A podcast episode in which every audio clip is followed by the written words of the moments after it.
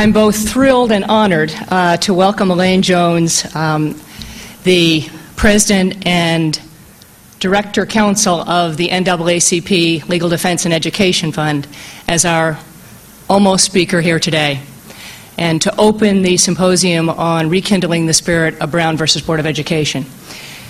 When we were first planning the symposium, we knew that it was Elaine Jones' voice that we wanted and needed to hear first.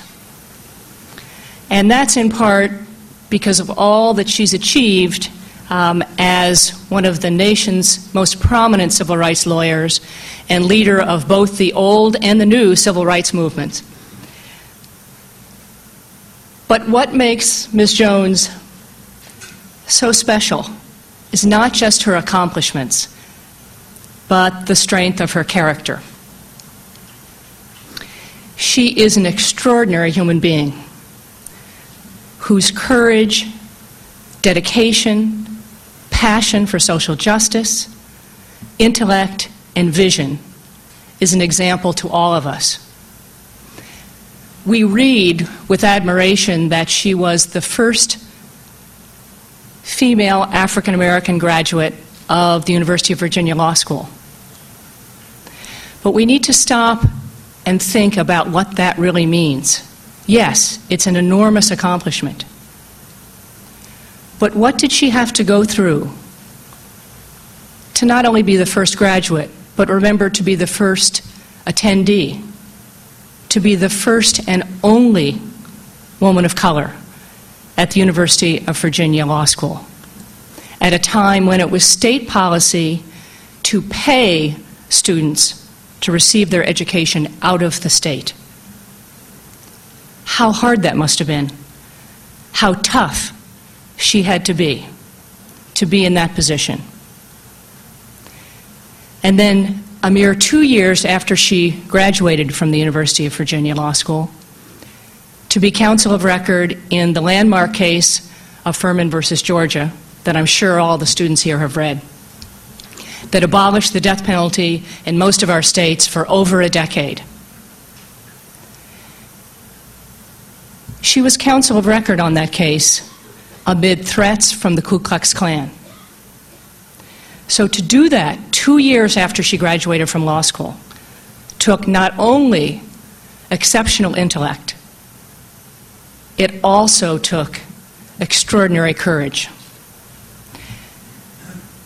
She channeled that courage and determination and intellect into a professional life at the NAACP, at the NAACP Legal Defense and Education Fund. First as a staff attorney, and more recently as its leader. She did that after turning down very tempting offers from major law firms that would have made her rich and famous. That shows a true passion for social justice. And we see her vision in what she did and what she has done at the fund. To constantly be broadening the mission of the fund so that it evolves as the times evolve, to always be adapting, to always be looking over the hill to the next challenge. So, as the judiciary became more conservative, she became a legislative advocate in addition to a litigator. And she was instrumental in the passage of all of the major federal civil rights acts in the 80s and the early 90s, last one being 1991. Um, haven't been any really since that time. Um, and as the legislative arena uh, became more and more hostile. She realized that she again had to broaden the mission of the fund to include economic empowerment, environmental justice, health care issues, and other issues that go beyond litigation and legislative advocacy. And then there's her political savvy. What other national civil rights leader, with everything on her plate, would have pursued and won the first African American seat on the Board of Governors of the ABA. Can you imagine the magic that she did there and the hearts and minds that she changed uh, in that august institution? She's laughing. Um, and the same way that when she joined a federal administration, she did it under a Republican president in the Department of Transportation. Can you imagine the effect she had there? Last, I want to talk about one other aspect of her character that she and I have talked about, and that is her unfailing optimism, her capacity for hope, her sense of humor uh, in the midst of despair. She and I are contemporaries. So, Brown versus Board of Education came down when we were both in elementary school. And we remember vividly when the Civil Rights Act of 1964 was passed. And from our perspective in those days, both black and white, we just anticipated that we would see rapid and continuous progress, and that in our lifetimes there would be true racial equality in this country. Little did we anticipate that now, all these years later, we would be fighting the same battles, and that in the 21st century, many of our schools would be even more segregated than they were before Brown versus Board of Education. Can you imagine how Miss Jones must have felt as she was writing the foreword in 1997 to the book on dismantling desegregation the quiet reversal of Brown versus Board of Education. Anyone else would have despaired, become embittered, become pessimistic. Not Elaine Jones. Even today, and you'll see it as she gets up here, um, she is so hopeful. Um, she's looking for the next challenge. She's so invigorating. And I think that you will see um, why we decided months and months ago that she had to be the very, very first speaker uh, that you would hear at the symposium and set the tone um, for this entire event on rekindling the spirit of Brown versus Board of Education, a call to action. Elaine Jones.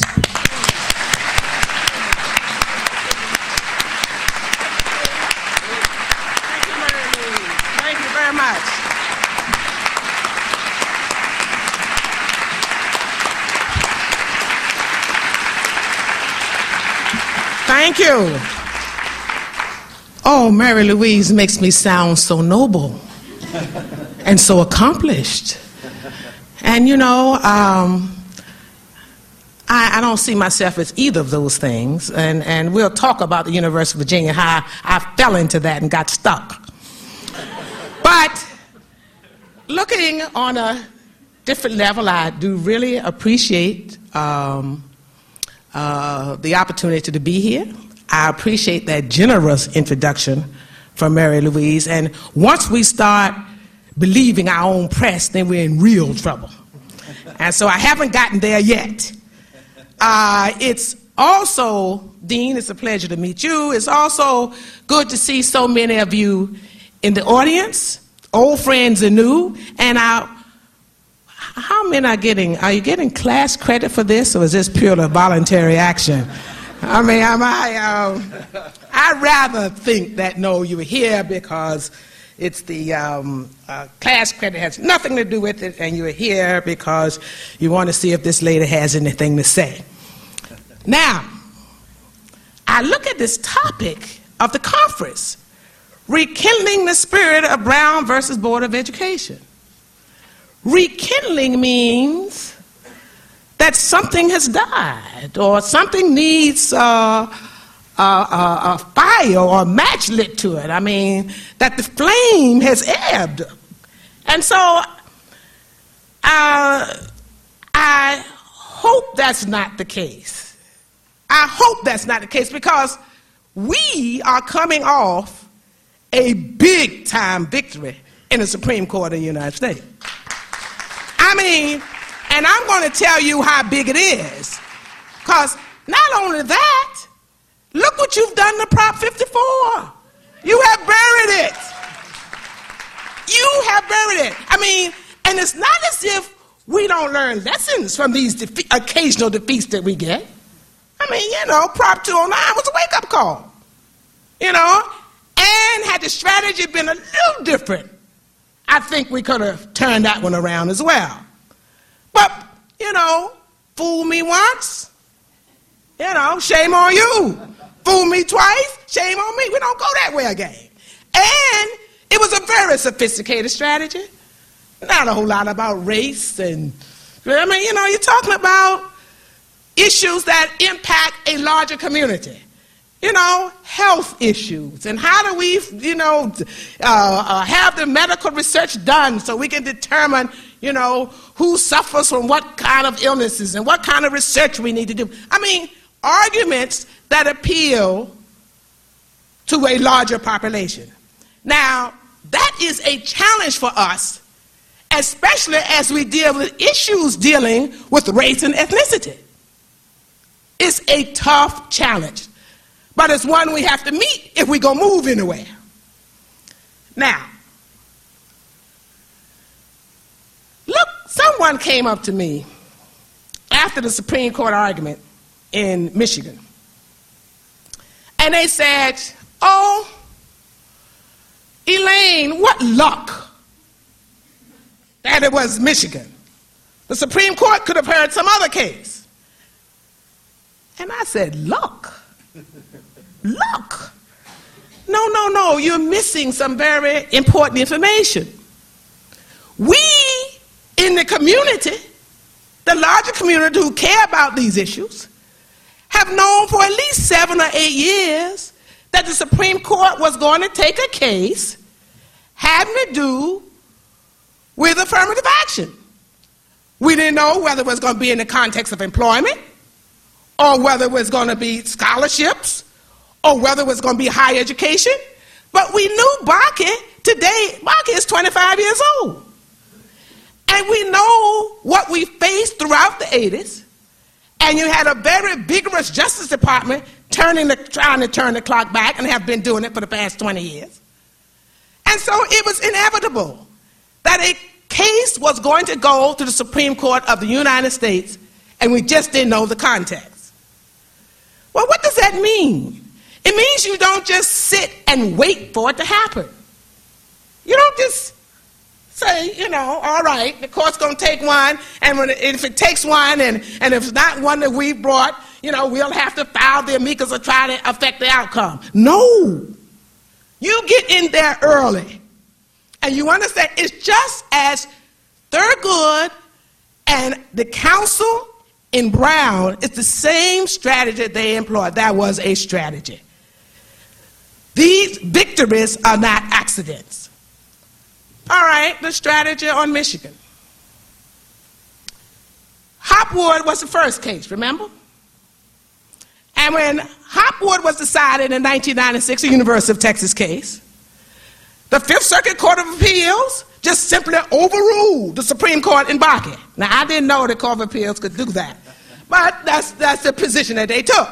You know, race is, is, is impossible, virtually impossible for a race to be uh, uh, uh, compelling that, you, that, that, that it, can, it can meet the test under the 14th Amendment. and that you would just never, race could never be a compelling interest. And so it just, it, it so the University of Texas, no, this program is unconstitutional, the 14th Amendment. Court discussed at length Bakke, Justice Powell's opinion, even called it a lonely opinion. I like that. Lonely opinion, the, the Fifth Circuit wrote. Judge Jerry Smith, whoever that is, I have to go back and look, at, look him up. And he, he went on, you know, and the dissent, Judge Wiener in the dissent, was quite interesting. The dissent said, well, you know, I, I wouldn't just go as far as this.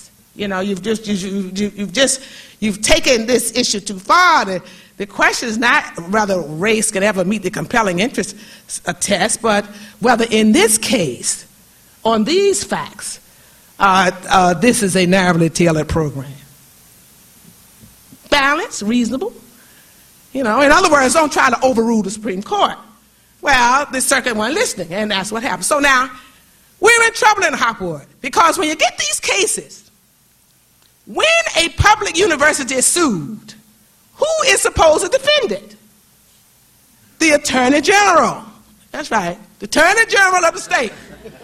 Attorney General of the state is supposed to defend the university unless the university coughs up the money and gets its own counsel and does its own thing. Well, that's what happened in Hopwood, University of Texas. Attorney General, Dan Morales, right? Press conferences, litigation by press conference.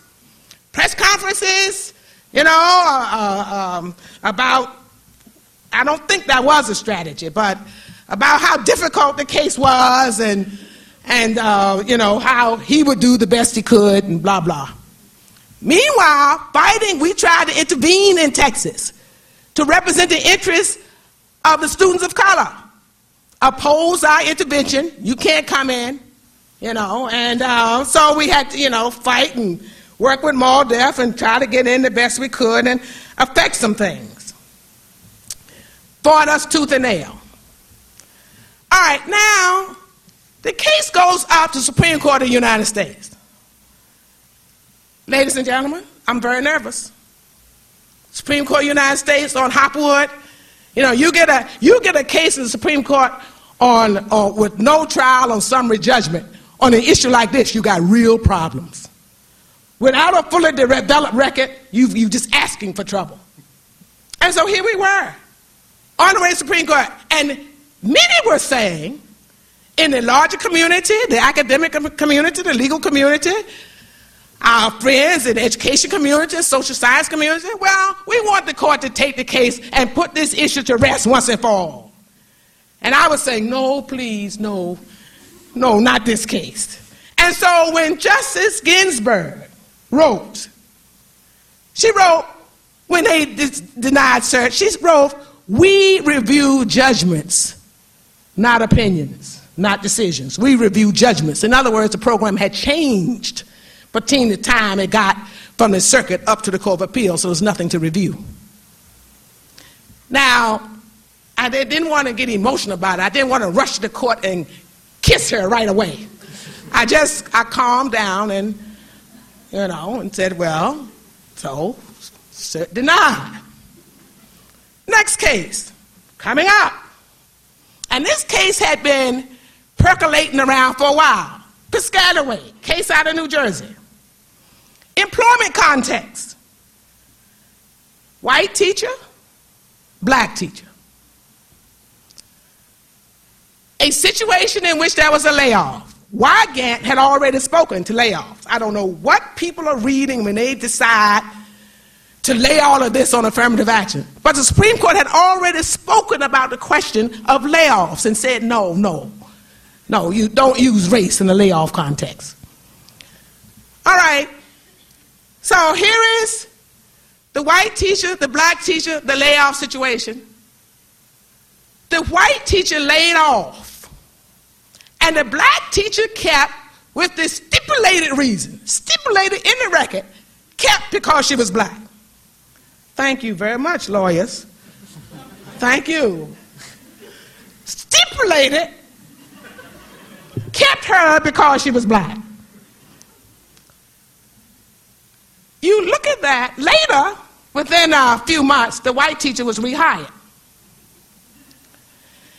Now we've got the issue. It goes up, uh, district court, you know, rules against. Uh, the, the lawsuit was brought you know, because impermissible use of race. Uh, the, the Piscataway School District loses. It goes up to the Third Circuit. They lose in the Third Circuit. I wake up one morning and see that the Supreme Court has granted cert in the Piscataway case. Now, Piscataway had a tortured history. I didn't even know what to do with Piscataway. If I were a judge on somebody's court somewhere and you brought me to Piscataway, I would, I would have had real trouble trying to decide Piscataway in favor of the school district on that record, which was non existent, plus the stipulations of counsel. But little details are missing. The African American teacher had a master's, the white teacher did not. Not in the record, of course. Stipulated she's kept because of her race. You know, the, the facts make a case. And you look at that and you saw we were that case was on its way to defeat. If Piscataway had gone to the Supreme Court of the United States, what would have happened is it would have been a loss. Yes, it would have been a loss. No, I don't have to waffle.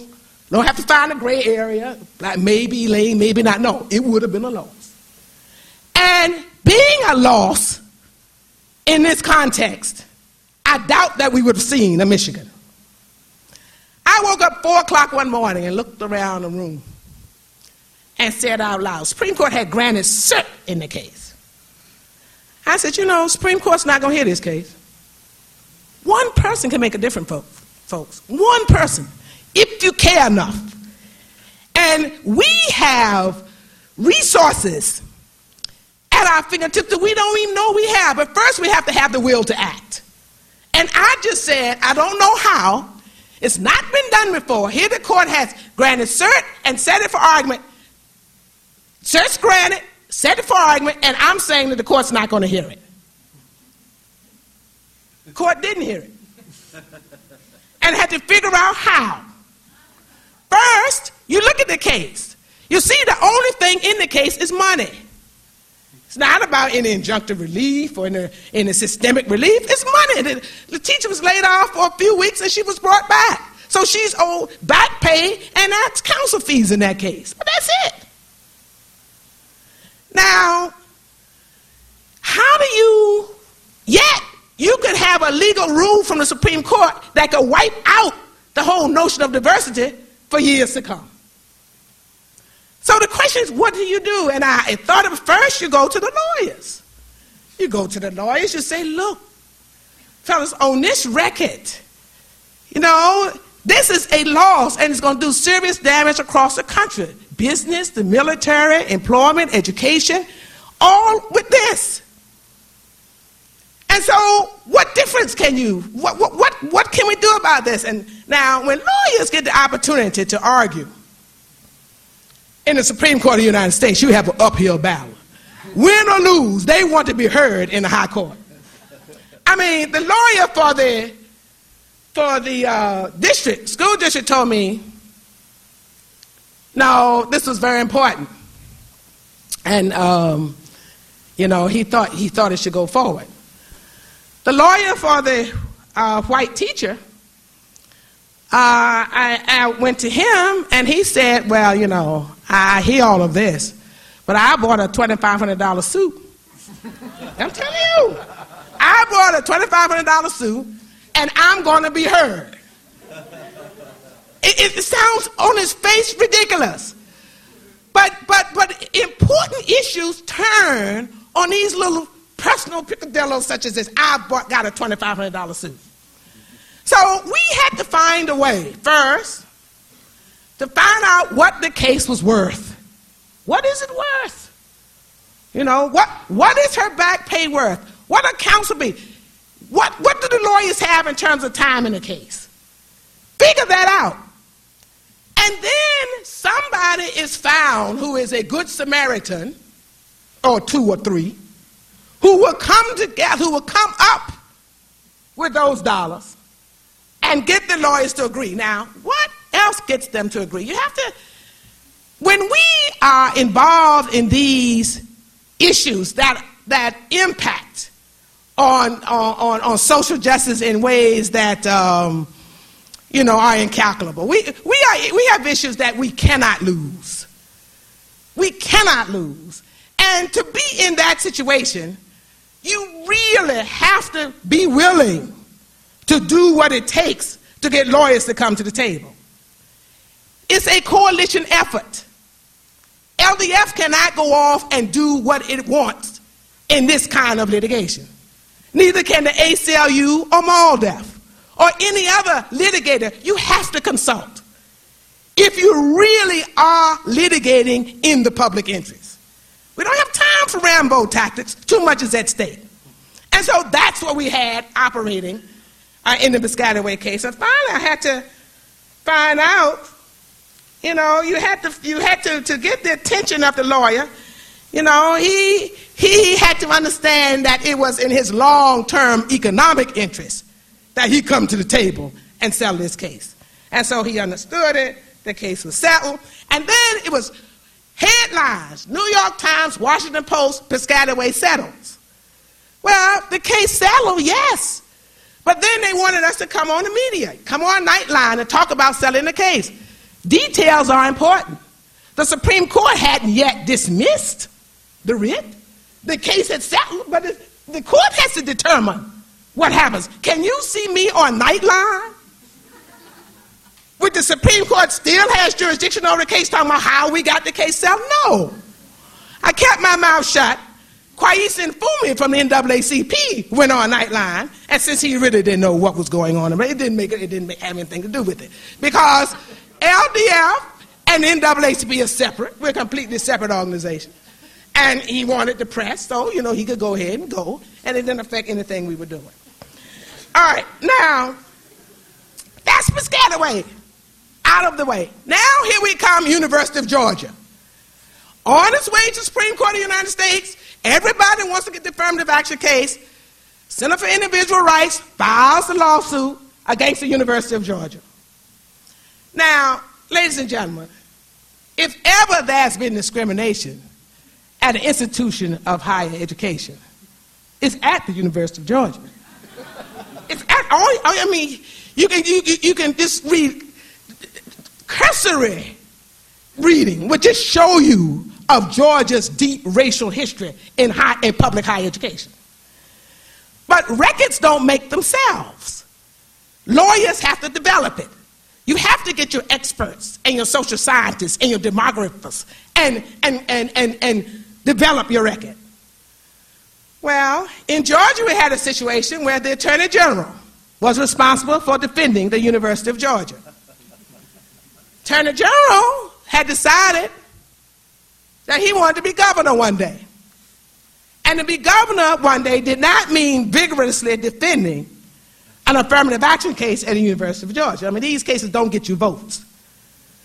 And so here we are, arguing with him, trying to intervene on behalf of the black and brown students who enrolled at the university.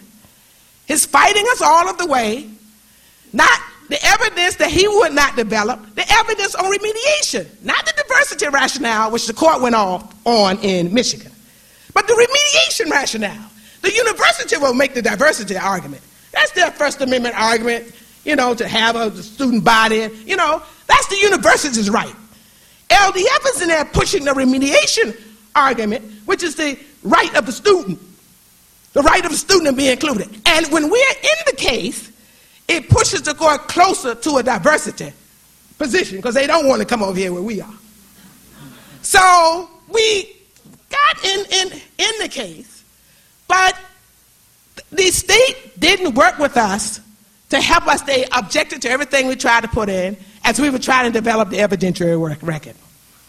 That case was lost in the district court. Went up to the Court of Appeals, guess what? Lost the game. Then the Attorney General announces, because it's good press, that he's going to go to the Supreme Court of the United States to defend the rights of these African American students and uh, Latino students and the University of Georgia. Looks good, good press. The fact that you haven't developed the record in court below, nobody's paying attention to that. But you are going to save us now in the Supreme Court of the United States. Press conference, of course. So this was 9 11. Three of us. I got on the plane with the Associate Director Counsel of the Legal Defense Fund and the head of my education section of LDF. Big jumbo jet out of LaGuardia. We got the 911 flying to Atlanta. Big empty plane with six people on it. And so we told the people, well, look, you can at least let us fly first class. You know, we, we, we, go, we go to Atlanta meet with the Attorney General. Now, he's a little, he's somewhat impressed by this. He's somewhat impressed. But my point to him is let's talk over here. I said, We've been in case, this case with you for a couple of years now. And I haven't gone public. You want to be governor one day. I don't see how you become governor without your base. First African American Attorney General. How, how does one become governor when the op eds are written and the speeches are made and the people really understand what's going on? And he heard me. And the next week, he got on a jumbo jet and came to New York. We became new best friends. And we were able to work out a settlement with the University of Georgia. He did not seek cert in a review by the Supreme Court of the United States, and we were able to settle the affirmative action plan. We had been in the Michigan case all along. In Michigan, Michigan was doing all that a university can be asked to do. They were doing all and more. The president of the University of Michigan, uh, who was dean of the law school at the time the, law school, the lawsuit was filed, he later became president of the University of Michigan. Now he's president of Columbia. The uh, dean of the law school who succeeded Bollinger, uh, Jeff Lehman, has now become the president of Cornell. And Marvin Krislov, the general counsel of the university, I mean, there was university wide support for the defense of that case. Now, they had some problems. You know, university has a lot of pressures on it. Uh, especially a public university, you've got a board of trustees. You, the, the law school was sued, as well as the undergraduate uh, school, college was sued. And so there were, you know, on campus, there were debates, and there was a lot of turmoil about this case within Michigan. Eventually, Michigan, because the leadership stayed on point, the leadership stayed on point and understood that what they were doing was momentous and yet paying through the nose to have it done. That money came out of Michigan's pocket. So they stayed with the case. LDF intervened in the case, in the undergraduate case. We could not intervene in the law school case because my deputy had been on the faculty at the University of Michigan when the program, the law school affirmative action program, was adopted. And so we had a lawyer witness problem in that sense, and he could not, he could not be a part of it. But we stayed with the case throughout. Now, the day of lawyers going to court with briefcases, coming up with a novel legal theory, and going to change the world, if there ever was a day such as that, and I don't know that there ever was, that day is over. Because these issues are campaigns. They are campaigns. You know, Brown, when Brown, Brown was a campaign. You know, and when you are engaged in a campaign, I mean, it takes, you have to use your political power, you have to use the media, you have to use all of the intellectual force and power at your disposal. You know, you have to be organized, you have to know what your goals are. You have to be clear about your mission. You have to have the resources because we've been fighting against a campaign that has been organized since the early 1980s. Now, it means pooling resources. It means deciding what the strategy is and understanding that is, is your grassroots, your grass tops, is all of the people engaged in the community. Michigan would not have been won just with lawyers going to court. This engagement of the students all over this country made a difference. The engagement of the press, people writing the op eds, you know, the meetings with, with the editorial boards and others. I mean, it was a massive public, political, legal, and social campaign. That's how you can win these victories. Now, what are we faced with now? Brown, we know what Brown did. We know that Brown really was the five cases. You know, what happened? It was Virginia, Kansas, South Carolina, then D.C. and Delaware.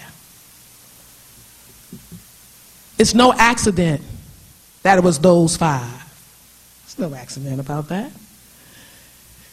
Small staff in New York, Connie Motley and Thurgood Marshall, you know, and, and, and you had Lou Pollak, who's on the Southern District of New York, who was one of the Brown counsel, Jack Weinstein, Eastern District of New York, one of the Brown counsel, Bill Coleman, living in Washington, D.C., one of the Brown counsel, Oliver Hill, Thurgood Marshall's law clerk, law, uh, uh, law part, not law partner, graduate.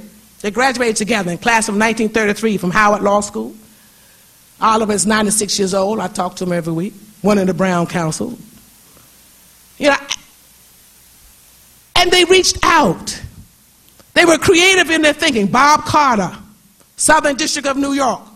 Bob now is about 85.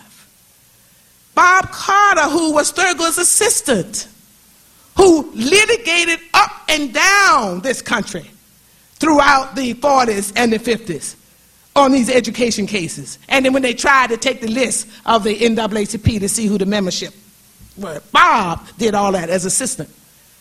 Jack Greenberg. Jack Greenberg came to the Legal Defense Fund in 1949, was at the Legal Defense Fund, and when Thurgood left in 1961 to go on the Second Circuit Court of Appeals, Jack Greenberg succeeded Thurgood as Director Counsel of the Legal Defense Fund. Constance Baker Motley, serving on the Southern District of New York. Judge Motley now is about 82, the first woman. You know, an organization that has been able to do the things we do. Why? Because one of the things is we practice what we preach. We argue and promote diversity, but we believe in it. It's reflected on our staff. I couldn't dream of having a legal team with everybody looking like me. I need Asian American lawyers, Latina lawyers, white lawyers. I need both genders. I need everybody at the table because we do handling these jury trials, arguing before these judges. You have to know how people think, and you have to talk it through. It's a poor law firm today that doesn't have the diversity it needs to really, really compete. Now, that's not only with the staff, it's with our board. The Legal Defense Fund, Legal Defense Fund came into existence in 1940. Don't tell anybody you heard from that nice lady at the NAACP. I'm the Legal, Legal Defense Fund. We're separate. NAACP came into existence in 1909. LDF was born out of the legal uh, NAACP in 1940 because the lawyers got separately incorporated. The lawyers could get tax exempt status. The NAACP could not, business reasons, you know, you understand. And we could get tax exempt status, and we were the first organization in law firm to, get, to, to, to be a nonprofit law firm. The courts of New York thought it was an oxymoron. They couldn't understand the concept. Lawyers working for nothing. They couldn't, couldn't get that. But we were represented by Paul Weiss, Bill DeWin, who will be 90, the 90 years old, the 1st of December, was our counsel, and stayed with us for over a year, for over a year, to make sure uh, we were able uh, to get become incorporated as a 501c3 nonprofit law firm. Now, it's also reflected strategically, because strategy means everything in our clients. Yes, our issues are racial and ethnic inclusion. One of our big issues now is this runaway uh, incarceration system we have here. That's, that's just, just, just it's beyond anything we've ever known and something we've created on our watch. A lot of these issues, we can, we can say, well, our grandparents or great grandparents did that. We had nothing to do with it. We had a lot to do with this prison system, which started in the mid 80s. Started reading the Rockefeller drug laws, and then when, the, when Congress got in the act in the mid 80s, when Len Bias died and, and the crack powder, cocaine, and all of that, it just went through the roof. So now we've got 2 million folk incarcerated. We're, we're ruining budgets, absolutely ruining budgets. The money is coming out of the budgets for higher education going into the prison system. And so that's a major issue for the Legal Defense Fund. But as you look at these issues and, and what we're called upon to do, When I talk about diversity of clients, it's not the race of the client. And although I tell you, most of our clients, you know, are, are black and brown, and in some instances Asian. But most, some of our clients have been white. Why? Because it is the issue that that client raises. We had a case, it's in the Supreme Court, Supreme Court decision, McKinney versus Nashville Banner, sometime in the 90s, I don't remember the year. McKinney versus Nashville, Ms. McKinney, white female, 60 year old, working for a corporation in Tennessee. She thought she was about to be fired, and unjustly so. And she wanted to assert her rights under the Age Discrimination Act. To protect herself, Ms. McKennon took home some documents from the corporation to prove that they would have been acting unlawfully. She brought home the documents, and during the course of her deposition, it was learned that she had taken the documents, and that is an automatically dismissible offense from the corporation. So the corporation argued to the district court look, we didn't discriminate, but even if we did, that discrimination was negated by the fact that she took home the documents. And so the court created a new rule called the after acquired evidence rule. So, under the after acquired evidence rule created by the district courts to get cases off the docket, under the after acquired evidence rule, Ms. McKennon is out of court. Goes up to the Sixth Circuit Court of Appeals. Sixth Circuit Court of Appeals reaffirms the district court and says she's out. Her lawyer comes to the Legal Defense Fund. And he said, Look, I, I really need some help with this case. We want to go to the Supreme Court. We want LDF to help us write a cert petition and get involved in the case. Now, we have a limited budget $14 million a year. That's it. Got the whole country, $14 million a year. All right, so that means our case selection has to be very, very careful. Thurgood had those same problems. Had to be very careful about case selection. Now, we, I looked at that. I said, now why should we help Ms. McKennon? First, age discrimination. Although the race and ethnicity statutes are different and are treated differently, I call these statutes sister statutes. The age discrimination statutes, the disability statute, race and ethnicity and gender statutes. I call them sister statutes. I care about what happens to either one of those statutes because it can come back to affect me. So I need to be very, very careful about what goes on. So I said, all right, this is, this is something to look at and to look at very closely. Next, age.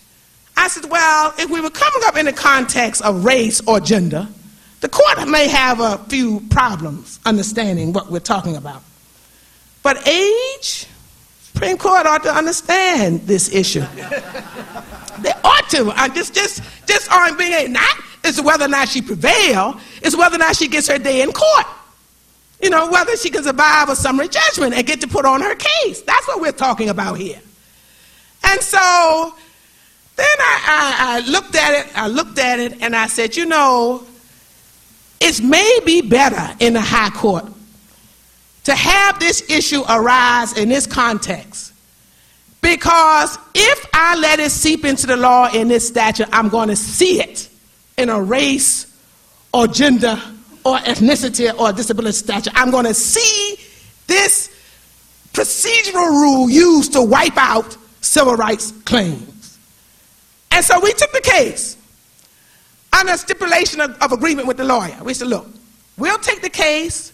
We will bring you to New York. We will moot you, give you your moot court, and see that you're ready to argue the case. We will write the cert petition to get the court to grant cert. We don't know that they will. We'll do the best we can. But if we don't think you are able to argue this case, we want you to agree now that you will let another lawyer argue. And that is a condition upon which we'll take it. And that's testing whether or not he really cares about his clients winning. And so he said yes. He said yes. Came up to New York, mooted him. We wrote the cert petition, Supreme Court granted cert. Went in, did an extra, he argued a case, second chaired by one of the LDF lawyers, came back. We won that case nine zip. Nine zip. That's the end of the after acquired evidence rule. The, but all I am saying is in all of these cases, we have to employ, especially in the 21st century, what we didn't have to employ as much of uh, in the mid middle of the 20th century, and that is coalition, and that is uh, um, the kind of, of lawyering that involves your, your colleagues and the kinds of discussions that you have to have to sustain because you're in these cases for victory. You know, I looked at the census, and it shows you we have come a long way. Latinas weren't even counted in the census. Now, you know what Latinas existed prior to 1980. You know that. I mean, I mean, we know that. I'm sure there's evidence of that. No, according to the census, I looked at the 1930 census, the 1940 census, the 1950 census, 60 census, 70 census, NA, under Latino. NA, 1980 census, then I see a 6.4%. And then in 1990, I see a 9.0, and then in 2000, I see 12.5. Now, you know, well, we can say, you know, at least, I mean, that's progress there. It's, it's, it's, it's, uh, it's de minimis, because I, sometimes I don't know whether it's a good idea to be counted or not. But, but now, now, at least, the nation recognizes that all of us are here, which is a start. But as we, in terms of this call for action, as we look at Brown versus Board of Education, and we see where the country has gone, the Supreme Court stuck with Brown in 1954 and Brown II in 1955. You know, per opinions, you know, throughout the uh, 50s, you know, and the 60s. Supreme Court, you know, really reaffirmed and ringing voice in, in Cooper versus Aaron and in, in uh, Swann versus Charlotte Mecklenburg. And I mean, up until 1972, the Supreme Court stayed the course. But what happened then was what usually happens in cases involving social justice politics becomes involved. And the Nixon administration was not happy, was not happy with school desegregation and busing as a remedy. And you can see it throughout the Justice Department, throughout the actions of HEW. Just read the history and you can see it. Well, then we, after we, we see the court beginning to tire, we look at San Antonio School District versus Rodriguez. A very important case, 1973 filed out of Texas, opinion by Justice Powell, we all know it. It attacked the Texas system of financing public education. Initiated by Mexican American parents whose children attended the Edgewood Independent School District. Complaint filed in summer of 68, three judge court in 69, went straight to the Supreme Court. The panel rendered its decision in 71 and argued in October of 72 before the Supreme Court decided March of 73. Now, it's, are amazed when we tell them across the country, you know, education is not a fundamental right. It's not a fundamental right that's, that's articulated and as forcefully and clearly stated in the Constitution of the United States. If you have any doubt about that, go back and read Brown, know where that's made clear. And also read Rodriguez. Rodriguez says very clearly, he said, Justice Powell said, um, and he's, first he cites Brown and says, in Brown, a unanimous court recognized that education is perhaps the most important function of state and local governments. What was said there in the context of racial discrimination has lost none of its vitality with the passage of time. We're very good with lofty sayings. Quote from Brown Compulsory school attendance laws and the great expenditures for education both demonstrate uh, and, and, and recognize the importance of education to our democratic society. It is required in the performance of our most basic public responsibilities. even service in the armed forces. It is the very foundation of good citizenship. This is language right out of Brown. Today, it is a principal instrument in awakening the child to cultural values, in preparing him or her, my amendment, for later professional training, and in helping him or her to adjust normally to his or her environment. In these days, it is doubtful that any child may reasonably be expected to succeed in life if he is denied the opportunity of an education. Such an opportunity where the state has undertaken to provide it is a right which must be made available to all on equal terms. Now, that's the Supreme Court in Brown. Now, the Supreme Court in Rodriguez, the Supreme Court said on this question education, of course, is not among the rights afforded explicit protection under our federal Constitution. Nor do we find any basis for saying it is implicitly so protected. As we have said, the undisputed importance of education will not alone cause this court to depart from the usual standard for reviewing a state's social and economic legislation. In other words, we've been scrambling, as you are in California, looking at these state constitutions, trying to find some remedies under state law to get some equal education opportunity to these students of color locked into these school districts. LDF looked at all, read every state constitution in the country, and looked for the one with the most favorable provision some years ago, and it was Connecticut. So we filed a lawsuit in Connecticut to protect the children of Hartford under the state constitution to get those kids equal, some equal quality education. Uh, after 12 years of negotiating, we ended up with a settlement last year which is not a bad settlement. It requires Hartford in four years to uh, make sure that at least uh, 40% of its students are in a desegregated environment and that there's really uh, uh, conscionable change that one can see within the next four years. But leaves it up to legislatures. In the end, when you file these lawsuits eventually, uh, under state constitutions and trying to get resources in those school districts, you're going to end up uh, in the state Supreme Court and with the state legislatures. And prying one in this e- economic environment out of those legislatures is not an easy thing to do. But these are the challenges. What remains after the Supreme Court decision on, in, in, in, in uh, Michigan? Well, Michigan, as I said, is a good win, but you know, some will argue that it does not affect scholarships. It affects education, higher education, the right of the university. First Amendment rights of a university, but it does not. It does not Im- impact, let's say, race based scholarships. Many will argue.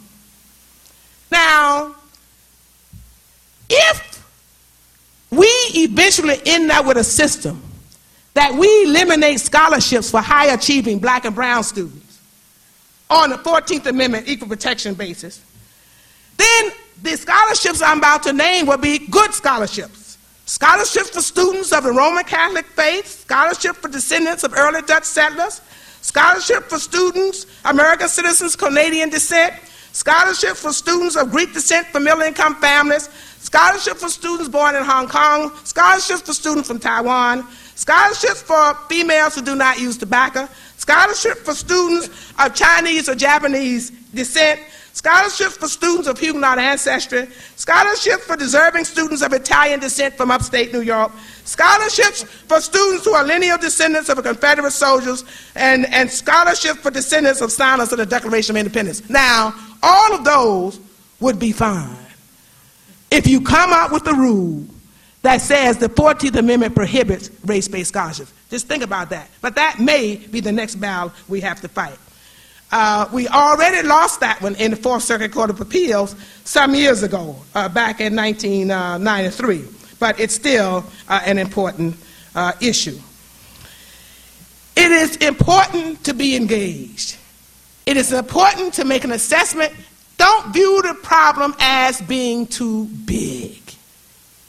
Don't, all of these social issues are huge. But Margaret Mead told us that it's thoughtful men and women who are committed, who make the difference. And I believe that. You know, uh, our 26th president, Teddy Roosevelt, to paraphrase Teddy, he said, you know, it's not the critic who counts. It's not the one who points out how strong, how the strong man or woman stumbled, or how the doer of good deeds might have done them better. The credit belongs to the man or woman who is actually in the arena, who strives valiantly, who knows the great enthusiasms and the great devotions, and spends himself or herself in a worthy cause, so that his or her place should never be with those cold and timid souls who know neither victory nor defeat. I ended up at the University of Virginia from the Peace Corps, two years in Turkey. And I applied to Virginia because Virginia had the rule, as many states did, especially in the South. If you were, quote, qualified to go to the institution of higher, public school, institution of higher education, then the, uni- the state could pay your way to a school of your choice. My classmate before me, who's now tenured faculty member at Georgetown, applied to university a couple of years ahead of me, and university paid her way to Harvard. So I applied for the Peace Corps. I said, Well, I'm on my way to Harvard. I applied to the University of Virginia from Istanbul, Turkey, and they called my bluff. They admitted me. Virginia admitted me. And so now you have, you applied and you admitted, now you have to go. You know, they have never seen anything like you before. It's very, you know, it's, it's, it's the school this was all male. The undergraduate school, all male, no women Wait admitted to, were in Virginia when I was, I mean, it was something. It was truly something. But I was prepared because I had spent two years in Turkey in the Peace Corps. So after Istanbul, Charlottesville was a piece of cake. Thank you all very, very much.